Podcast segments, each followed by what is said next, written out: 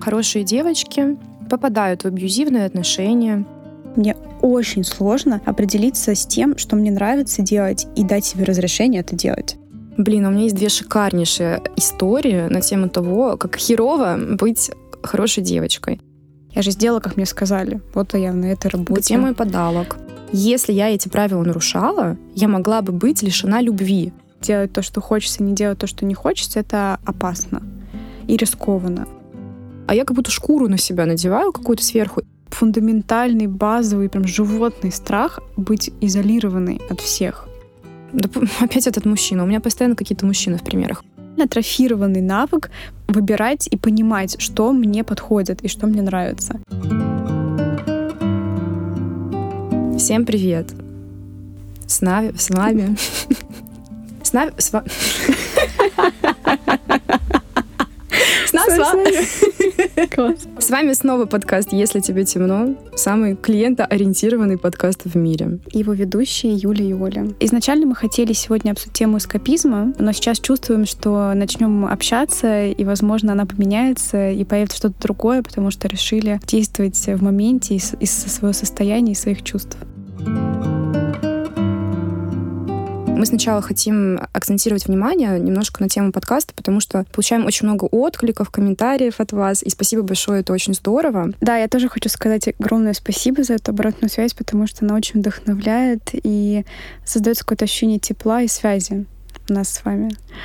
Мы сейчас просто с Олей сидели и обсуждали, что мы получаем много, в том числе, комментариев по поводу того, что можно видоизменить, подправить, добавить там структуру, а, презентацию себя в начале. И в конце. И в конце. Да, ну, то есть какие-то... Обращаться а, по имени. И вот мы сейчас обсудили, что там, поправь меня, Оля, я просто за нас двоих скажу, что для нас это какой-то попытка загнать в рамки поток и свободный диалог между двумя подругами, потому что мы изначально, когда а, решили записывать подкаст, это была э, идея, которая вытекла из наших э, постоянных разговоров. Которые никогда не были на публику. Да, они никогда не были регламентированы, структурированы, и в этом и суть и фишка нашего подкаста, что это разговор, это свободный, теплый, домашний, уютный разговор между двумя подругами, которые поднимают э, такие глубокие, серьезные темы, потому что проходят одинаковые процессы в терапии, ну или схожие процессы.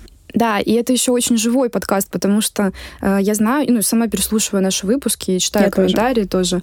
А, где-то мы говорим весело, где-то немножко грустно, где-то я прям чувствую злость, где-то быстро, где-то медленно. И э, вот э, я тоже, мы сейчас, когда это обсуждали, я говорю, это жизнь. Это mm-hmm. очень жизненно, потому что мы всегда разные, и очень хочется вот эту тему сохранить. Потому что, кстати, это еще и тема вообще, в принципе, моей личной терапии. Не знаю, как твоей, но тема моей личной терапии — быть живой. Быть такой, какая есть в каждый момент времени. И прям дискомфорт я испытываю, когда думаю о том, что э, нужно какое-то сделать классное вступление, там, или завершение, или mm-hmm. как-то структурировать. У нас нет никаких брифов абсолютно. Мы вообще да, кстати, мы приходим просто Да, мы в потоке. Угу. И вот э, мы сегодня, Юля меня перед началом спросила, Оля, а какое у тебя настроение сегодня, как ты чувствуешь, о чем ты хочешь сегодня говорить? И вот мы сейчас пытались себя услышать, понять. Поэтому никаких сценариев нет, к сожалению или к счастью. Но мне это нравится.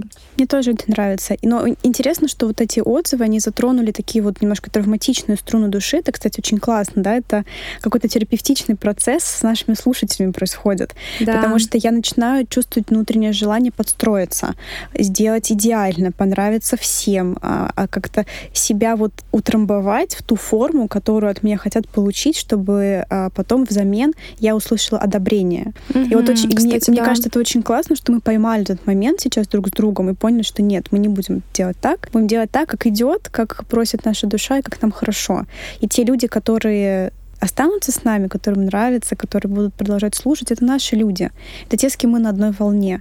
И это очень важно находить тех людей, которые с тобой на одной волне. Это возможно только если ты остаешься собой и истинным собой, и честным с собой и с другими. Я очень рада, что мы совпадаем с тобой в я этом. Тоже. Это, это... это правда очень классное совпадение. И я очень ценю то, что мы можем между собой это, конечно, обсуждать, и то, что мы на самом деле сейчас можем исчез... и, и со слушателями большой уровень честности поддерживать. Mm-hmm. То, что да, мы переживаем за обратную связь. Конечно, она, она важна. Мы каждое сообщение читаем, каждый комментарий пропускаем очень близко к сердцу, ну, потому что хочется, потому что очень нравится то, что делаем. Я задумалась, Оль, на тему подстраиваться под интересы и требования других. Об этом типа поговорить? Ну вот как ты чувствуешь? У тебя вообще это как бы остро стоял когда-нибудь эту тему? А давай покрутим. Интересная тема, угу. кстати, потому что эскапизм сейчас что-то не, не совсем не, не туда, да. Давай, да, действительно об этом поговорим. Мы, видимо, начали это раскручивать. Сейчас я поняла, что вот из-за того, что в детстве мне часто приходилось адаптироваться в разных семьях, под условия. Я не задавалась вопросом много лет, а какая я, а какая я хочу сейчас быть, а что мне нравится делать? а что мне не нравится делать. И вот эта вот стратегия послушания, которая тоже интегрируется в очень многих семьях сейчас, потому что она легкая. Сказать ребенку слушайся и получишь похвалу, или конфетку не слушайся и получишь ругань mm. там, или отказ от мультиков. Это же, кстати, еще тема хорошей девочки. Помнишь, да, мы в вот первый похоже, раз да. обсуждали и отложили тоже на потом. Слушай, отлично. Вот давай. она интересно сейчас э, зашла. Потому что я понимаю, что сейчас, вот будучи в взрослом возрасте, уже там, э, там последние пять лет, мне очень сложно определиться с тем, что мне нравится делать, и дать себе разрешение это делать. Потому что я перепробовала огромное количество хобби. Я летала на коммерческих самолетах. Коммерческие самолеты это Цесна? Ну да, в смысле на маленьких. Я летала а. на маленьких самолетах. Ну это просто я коммерческая авиация. За рулем Боинга. Нет, это гражданская авиация. А, я... Извини, пожалуйста, она не коммерческая? Нет, есть э, частные полеты, коммерческие полеты и э, полеты гражданской авиации. Вот все Боинги, все, что перевозят, разумеется, транспортировка грузов или полезного груза, под полезный груз попадает как там условно яблоки лекарства, так и люди. А, это, это называется гражданской авиацией. А коммерческие это вот маленькие самолеты. Все, я поняла. Ты летала в коммерческих самолетах? Да, я каталась на самокатах, квадроциклах, э, баги, на чем только я не каталась. Скалолазание, ну, короче, танцы и вот это все, и огромный список всего. И я очень часто не могла искренне в процессе понять, типа, а это мое или нет. Потому что в детстве эту мою вот э, способность не развили и подавили. Я сейчас злюсь очень сильно на самом деле. Я прям испытываю гнев сейчас, да. Потому что я считаю, что родители просто делали так, как им было удобно. Или они пытались э, через меня прожить непрожитую свою какую-то жизнь. Там, типа, у тебя есть... Юля, я прям, сдел... я вот прям помню. Юля, у тебя так хорошо получаются языки изучать. А нравилось ли мне их изучать? Я даже не, я не знаю, Оль. У меня реально хорошо получается, потому что мне так сказали. Думаешь? Ну, ну да. Ну, в смысле, может быть... Я в смысле не хочу тебя сомнению подвергнуть, просто мне интересно поглубже разобраться. Я не знаю, Оля, если честно. Ну, это на самом деле сложно проанализировать это сложно, и понять. Да. Но я точно помню, что были вещи, которые мне, мне не хотелось делать, но мне говорили, ну, у тебя же так хорошо получается, так давай продолжай, что бросать-то. И в итоге я, я могу, например, сейчас сказать про свою жизнь, что у меня до сих пор есть вещи, которые я делаю, потому что у меня хорошо получается, а не потому что мне нравится. Какие, кстати? Например, моя работа сейчас текущая. Ну, то есть я ее работаю, потому что у меня получается, потому что я знаю, как ее делать, потому что она приносит мне деньги. Но я вот последний год не получаю там удовлетворения ни эмоционального, ни творческого, ни там профессионального. Я знаю об этом. Интересная дихотомия того, что делай то, что получается, но не обращай внимания на то, нравится или нет. Как ты себя чувствуешь в процессе? Да, потому что у меня же ну, был опыт, э, когда я только начинала свою трудовую деятельность. я три года работала в офисах и в корпорациях. Я говорила об этом тоже в прошлый раз немножечко. И родители были очень сильно рады, потому что работа была крутая. Потом я перешла в какой-то международный банк, Volkswagen банк. Я надеюсь, что нам не прилетит потом за упоминание. Знаешь, мы не будем вырезать, потому что я э, нехорошо отношусь к Volkswagen Volkswagen банку. А я не знаю, с точки зрения авторских прав, имели мне право Выражаю личное мнение, мне кажется. В принципе, у меня никаких с ними договоренностей уже нет, и в трудовом, трудовом договоре не написано, что я никогда не должна... Ладно, уже пошли в, юрист, в юридическую. Мы можем... Слушайте, мы можем рассказывать подкасты вам про психологию, про авиацию. Вот Юля рассказала Про походы. Сегодня. Про поход, про юристов. Я про маркетинг могу вам рассказать. Я могу еще про жизнь в Канаде и Австрии рассказать. Еще могу записать вам подкаст про то, как делать подкаст. А еще могу записать э, гайд э, на тему того, как подстраиваться под любые обстоятельства жизни, а потом ходить в терапию пять лет. Блин, у меня есть две шикарнейшие истории на тему того, как херово быть хорошей девочкой. Я работала в компании, ага. вот, а родители, родители... Родители были так рады, просто реально. Мне папа... Не... Я потом ушла на фриланс, то есть я уже на фрилансе два года. Mm-hmm самостоятельной практики. И вот буквально месяца, наверное, два-три назад отец мне мой сказал, что Оль, лучше бы ты продолжала работать в банке, потому что сейчас бы у тебя уже была какая-то там офигительная должность, и ты бы зарабатывала, типа, 300 тысяч. А я говорю, мне не нравится, это 5-2 режим, это не моя тема, мне не очень нравится коллектив, там все старше типа 35 плюс. Я очень быстро доросла до потолка, потому что я считаю себя умной и сообразительной девочкой, и мне хотелось бы большего, но повышать меня, конечно, не повышали. Это отдельная тема. Почему? Потому что я очень сильно нарушала все правила, я опаздывала часто, и вообще, ну, так себе проявляла заинтересованность. И я вот помню, мне мама сказала тогда, что, ну, в смысле, а что, что значит не нравится? Ну, это же работа. Ну, ходи. Ну, зато потом будут плюшки, зато потом там лет через цать у тебя будет стабильная должность, стабильный доход. И вот на мои доводы, что мне это не нравится, и что мне по кайфу Мне, по-моему, даже отвечали что-то из разряда, ну, побесишься и вернешься. Это, это было. Я говорила, ну, тема последняя была, что я рассказала про этот родителей. Про родителей. Сказали. Вот, и мне вот здесь, знаешь, что резануло меня? А почему родители считают, что ценность стабильного дохода и стабильной зарплаты — это вообще твоя ценность? Это ты мне вопрос задаешь? Нет, это, наверное, им вопрос. Слушай, я не знаю. Ну, знаешь, я как-то, ну... Э, я, кстати, вот хочу дисклеймер короткий сделать, что я когда рассказываю там вот такие вот вещи про родителей, я ни в коем случае не хочу их там упрекнуть как-то или э, обвинить, что вот, вы такие там плохие. Нет, это их какая-то картина жизни, в их там системе ценностей наверняка это важнее быть, быть в стабильности, чем быть в том, что тебе нравится. Вот поэтому, ну, как бы сказали, как думали. Не знаю, даже вот не, не берусь даже пробовать объяснять, почему mm. так. Не, я просто к чему это, что вот когда мы возвращаемся в детство, и нам, нам, же, нам же вкладывают некие ну, постулаты о том, что есть хорошая жизнь, что есть там безопасная жизнь, правильная, а, той жизнь, которую нам желают, например. И очень часто эти а, нам навязанные или озвученные ценности и устремления а, могут не иметь никакого отношения вот к ребенку, к его, к его потребностям. Я вот к этому, что и мы живем очень часто, вот продолжая ориентироваться на то, что нам сказали в детстве, что там условно стабильная зарплата, стабильная должность — это там гарант э, спокойствия и счастья. И не находим, например, это счастье внутри себя, и, и возникает недоумение и растерянность, потому что ну я же все выполнила. Я же сделала, как мне сказали. Вот я на этой работе. Где мой подарок? Да, где мой, где мой подарок в виде счастья и благополучия. А получается, что счастье и благополучие, оно доступно как раз только если ты находишься в контакте со своими чувствами, и ты их слышишь, понимаешь, и как бы на них ориентируешься при выборе жизненного пути и там, при принятии решений. Ты знаешь, я бы вообще вот, э, ну тут такая хорошо прям вписывается тема воспитания, да, потому что нас же растили, вот, э, по-моему, ты тоже подтверждала это, нас растили как хороших девочек. Делай хорошо, есть правильно, есть неправильно. Вот так вот в таком платьице можно ходить, в грязном нельзя ходить, э, не перечь взрослым. Гаркнули на тебя, сиди, молчи, не возникай в ответ это вот вопрос, на самом деле, к системе воспитания, которая была тогда, и она как бы считалась нормой на тот момент. Да, я говорю про поколение нашего возраста, получается. Я не, я не знаю просто про другие поколения. Ну, типа, наши родители воспитывали вот в таком вот ключе. Сейчас мысль что-то потеряла. Ага.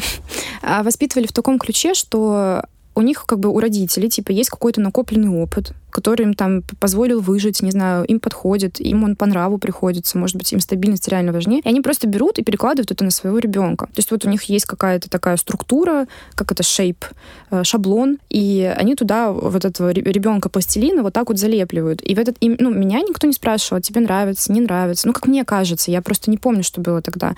Но меня не спрашивали, нравится ли, что, ну, ко мне вот так относятся, что со мной вот так вот разговаривают.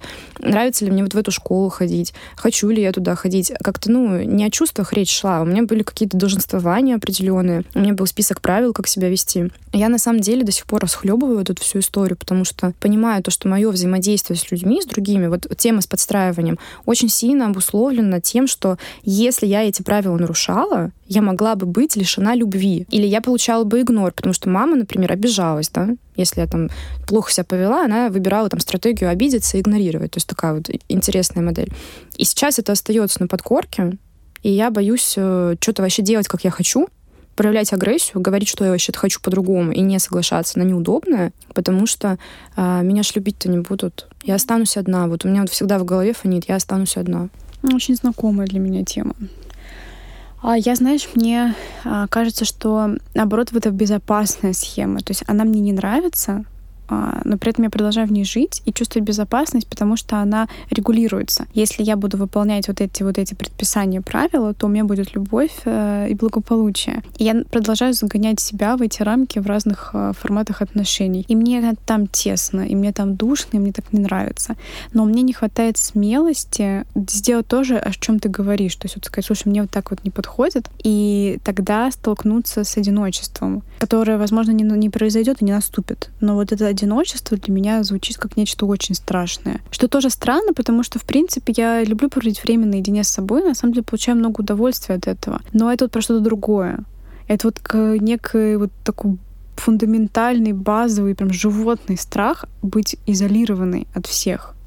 И я тоже разбираюсь с этим, и пока мне не удалось а, как бы осознать, что это иллюзия. Ну да, вот, то есть, вот я только что хотела сказать, что вот не факт, что будешь изолирована. И мир показывает вообще другое совершенно. Когда, ну, я вообще в тему сейчас, да? Угу, конечно, а, все в тему. Как будто, ну, когда ты его тестируешь, вот есть же в психотерапии такое понятие тестировать мир. То есть у тебя типа есть убеждение, что я буду собой, но потом я окажусь изолированной. Эксперимент заключается в том, что ты потихонечку с разными людьми начинаешь это так закидывать удочку. Типа хлоп тут проявила, как есть, тут проявила. И видишь, что, что реакция совсем другая. Что люди не игнорируют, а у них, наоборот, интерес увеличивается, например. Да даже если игнорируют.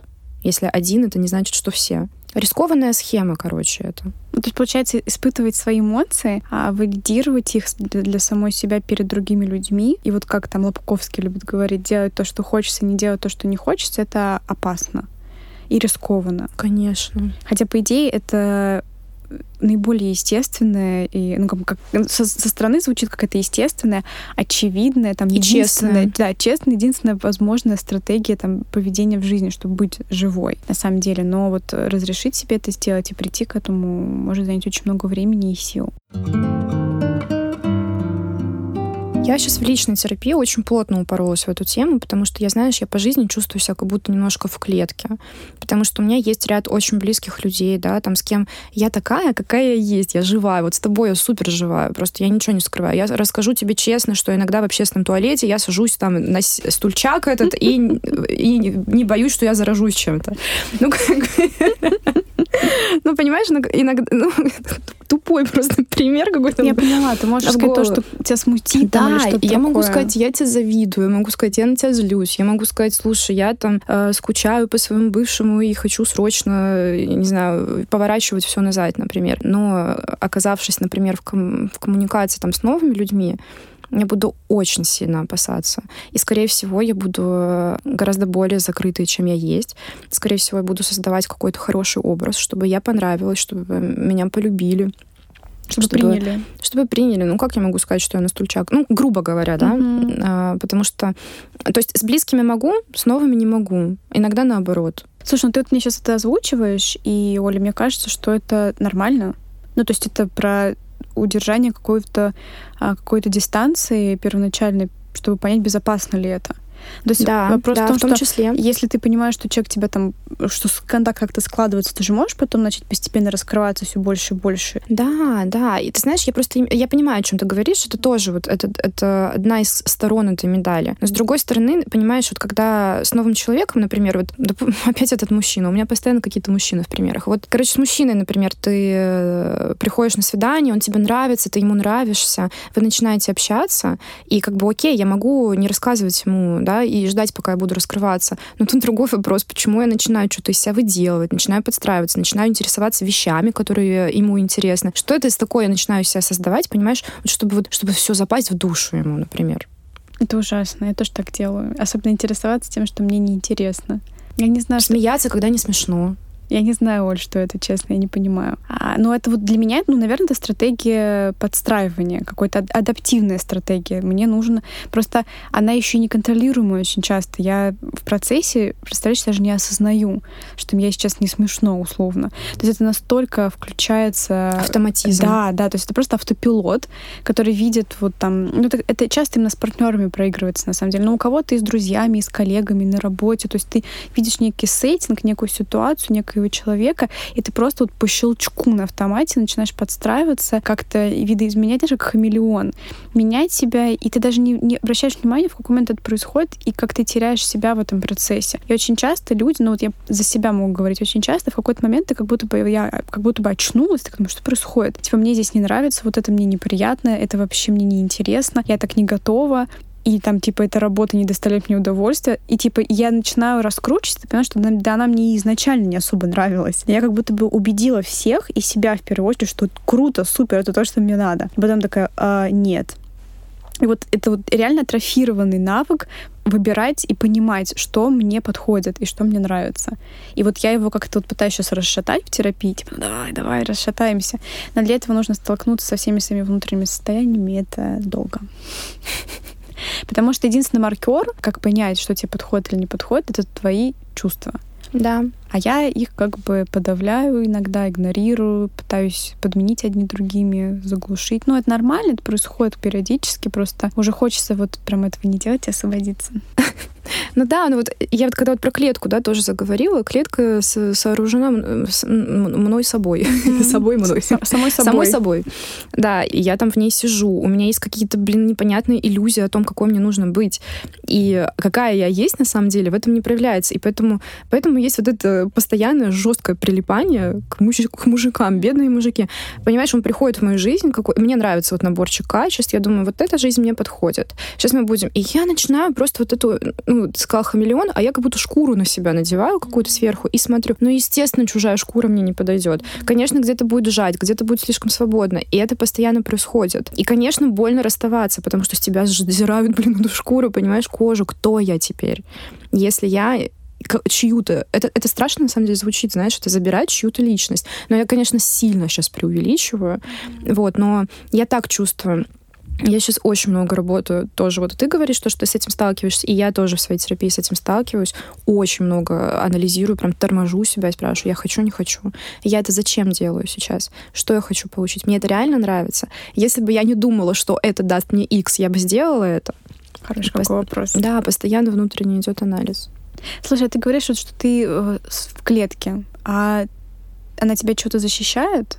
Да, любой механизм вообще, в принципе, как, э, почему мы такие, да, потому что нам в детстве это помогло выжить. В какой-то момент мы, как дети, как дети, приняли решение, что вот я теперь буду так, подстраиваться, потому что иначе я получу там по голове мне мамка надает, условно говоря. Или накричит на меня, или будет игнорировать. Так зачем я буду? Лучше я перестану. И вот мы сейчас выросли, как бы нам это ну, вообще не в тему, не в кассу, это мешает. То есть, да, клетка-то защищала когда-то. А чем она тебя сейчас защищает? Как я воспринимаю, то как, как это называется, когда уже устаревший редик... как этот рудимент. Рудимент, да. А, она просто есть, потому что, ну, может быть, есть иллюзия, что мир, ну, то, что мы говорили, да, что мир так со мной поступит. Но просто башкой это уже теоретически я понимаю, что нет. А, она остается, ну, представляешь, блин, 26 лет в одном и том же режиме херачить, попробую изменить это за две сессии. Ну, ты вот говоришь, что голова понимает. Я, если я что-то узнала, наверняка из гештальтерапии, это то, что одно дело понимать, а другое дело чувствовать. Это совершенно разные вещи, которые никак не взаимосвязаны между собой. Можно все понимать и все знать, и быть готовой сделать э, PowerPoint-презентацию и выступить на публику про это, но если ты не чувствуешь этого так, то тебе это знание внутри головы не поможет выйти из этого состояния и изменить его. Только через чувство выход. Или, да. или вход. Да, часто так. Но понимание тоже, оно, оно помогает в чем Ну, какое-то маленькое. Но естественно, что просто зная что-то, ты не можешь справиться с этим. Тебе нужно проживать это все. Короче, по этой теме мне еще помогает э, терапевтическая группа угу. очень сильно, потому что, ну, кстати, рекомендую всем, кто с этой фигней хочет поработать, потому что это там 10-20 человек, с которыми ты взаимодействуешь, и вот там как раз-таки очень классно видно все роли, все свои стратегии, как ты воспринимаешь других, как ты думаешь, что они воспринимают тебя, как ты начинаешь это проверять. Это безопасно, это интересно, и ну, для меня это прям супер инструмент, потому что в личной терапии один на один с Андреем, например, у меня нет возможности протестировать себя вот, ну, в таком вот большом коллективе. А жизнь, она, она ну, как ну, 50-50. Иногда это личное взаимодействие, иногда ты, ты взаимодействуешь как бы с большим количеством людей.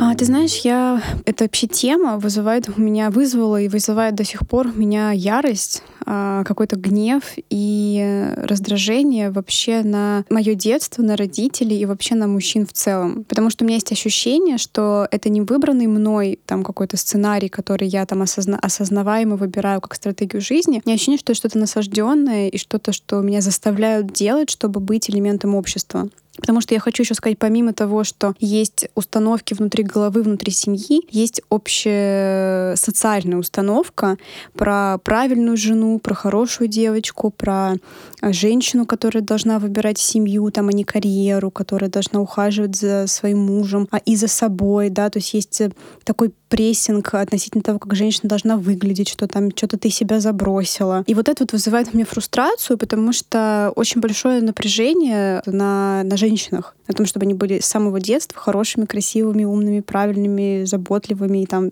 целый большой послужной список. И не дается, как мне кажется, достаточно свободы в проявлении и в бытие таким, какая ты есть и какая ты хочешь быть в моменте. И вот тут мне не знаю, как это, куда это подвести. Мне, наверное, не хочется это никуда подводить, просто вот э, делюсь своими эмоциями вот в этом моменте.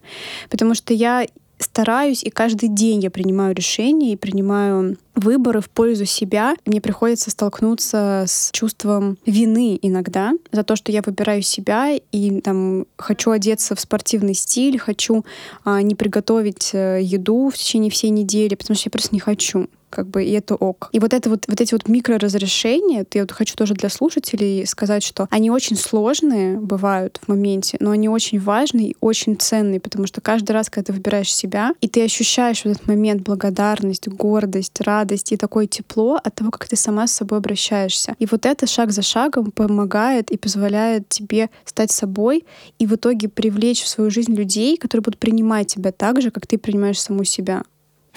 Кстати, знаешь, хочу прокомментировать. Вот ты сказала, там женщина должна быть. Я вот просто так автоматически задумалась. Мужчинам-то, скорее всего, тоже что-то говорят. И вот э, ты сегодня говорила, что было бы прикольно кого-нибудь позвать, да, тоже э, поделиться мнениями. Вот я думаю, было бы интересно, конечно, послушать мужчину. В терапии, да, и, может быть, не в терапии, но скорее в терапии. Что они ощущают по этому поводу, да, и с какими мыслями они сталкиваются. Потому что я как женщина, я не знаю.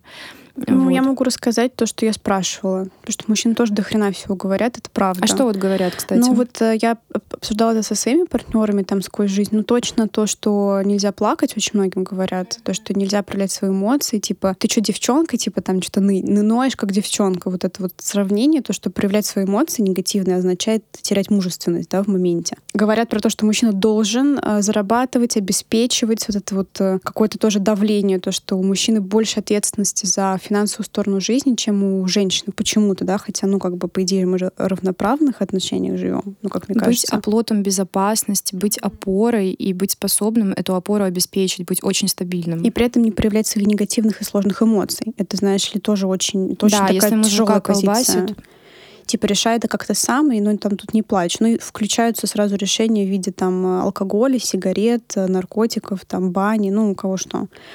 А... Алкоголь, сигареты и наркотики — это одно из самых частых перечислений в этом подкасте. Это правда. Ну потому что это очень частый социально приемлемый способ побега, к сожалению. Легализованный. Да, он одобряемый, это считается нормой. А, бокальчик вина чуть ли не полезным называют э, по вечерам некоторые даже врачи.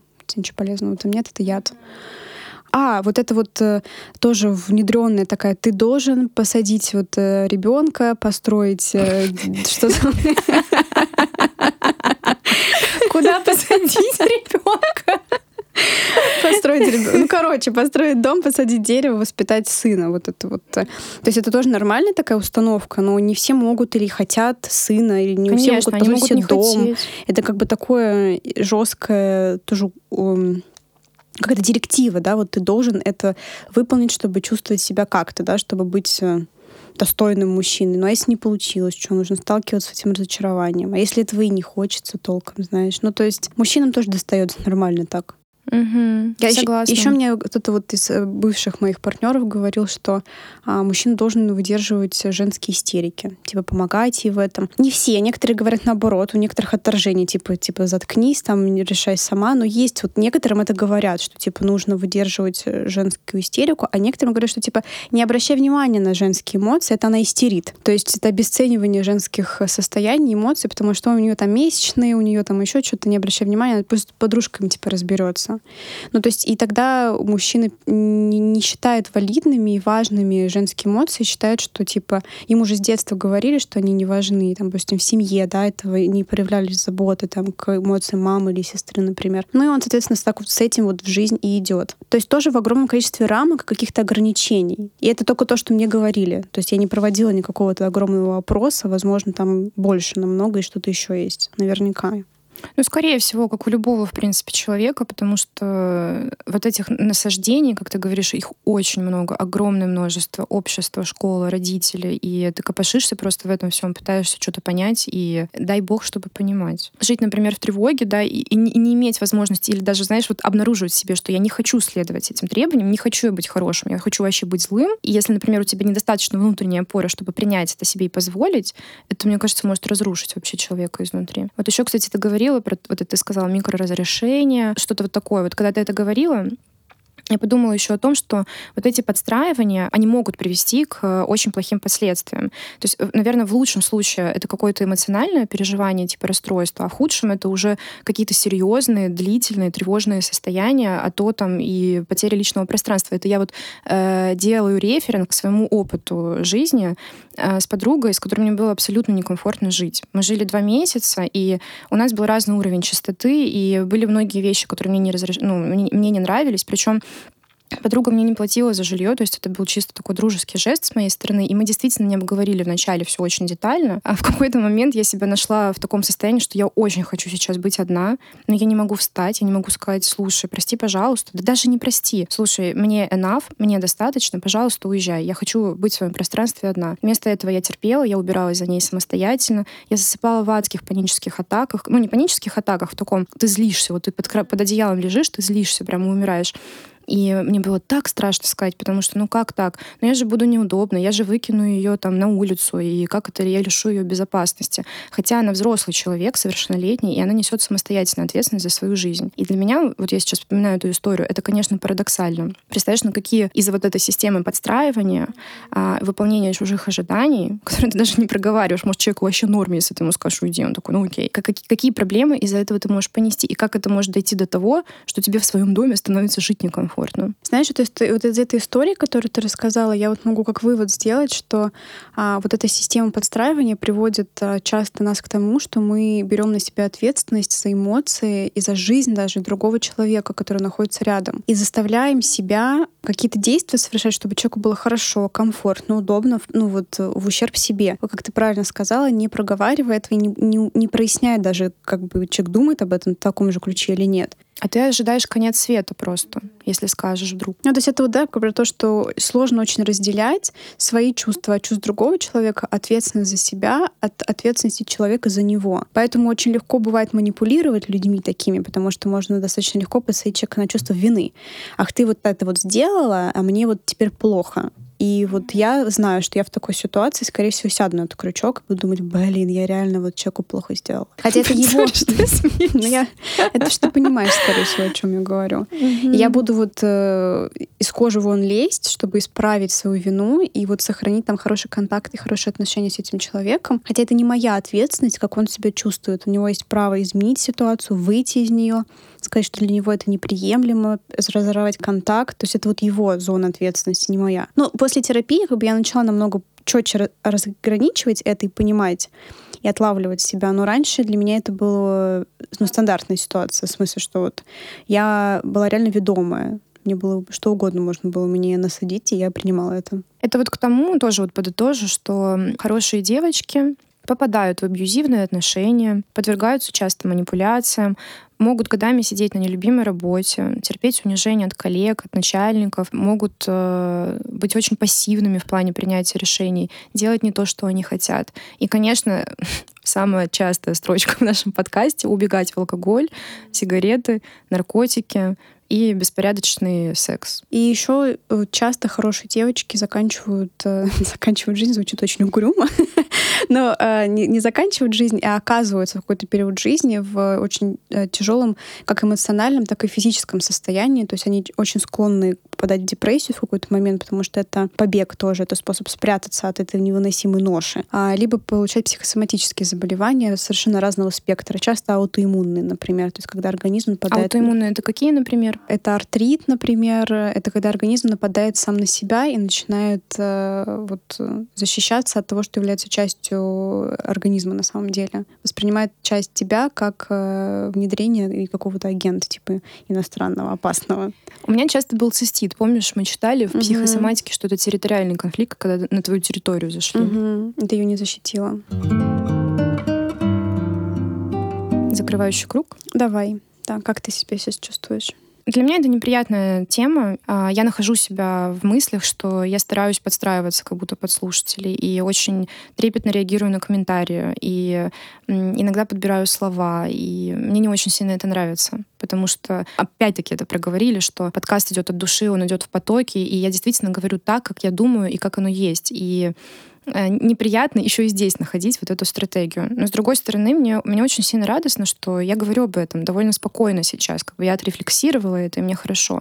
Мне нравится этот уровень честности поддерживать. Мне нравится поддерживать его с тобой, с нашими слушателями со всеми остальными, с кем я, в принципе, когда-то касаюсь жизни, потому что все-таки в работе с какой-то проблемой, не хочется называть это проблемой, своей стратегией, да, а, важно тоже ее принять и осознать.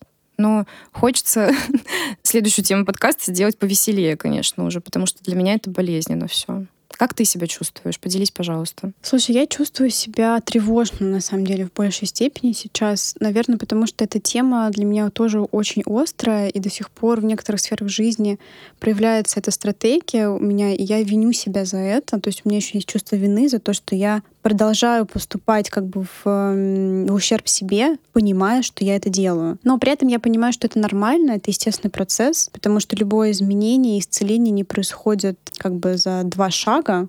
Это нормально, что у этого процесса есть разные стадии, и я сейчас нахожусь в той точке, где я все еще продолжаю это делать, но нахожусь в метапозиции, где я вижу это, по крайней мере, сверху, и могу это проанализировать сверху. Вместе с этим я чувствую гордость и радость, то, что мы подняли эту тему, то, что мы ее так откровенно друг с другом обсудили, и то, что мы разрешаем себе, вот на самом деле для меня весь этот подкаст про то, что разрешить себе быть разной и честной, слабой, не до конца исцелившейся, а, где-то там э, ошибающейся, где-то боящейся оценки, но при этом выдерживающей ее, да, то есть это очень круто. Я считаю, что вот этот выпуск получился достаточно терапевтичным, то есть это похоже было на реально на сессию. Согласна, есть, где мы, да, где мы взяли какую-то тему и раскрутили крутили ее и уходили вот вглубь, вглубь, вглубь по спирали, понимая, а, что мы находимся на, на этой спирали со многими, скорее всего, нашими слушателями, у которых схожая ситуация была или до сих пор есть. И это дает мне еще ощущение вот близости и родства.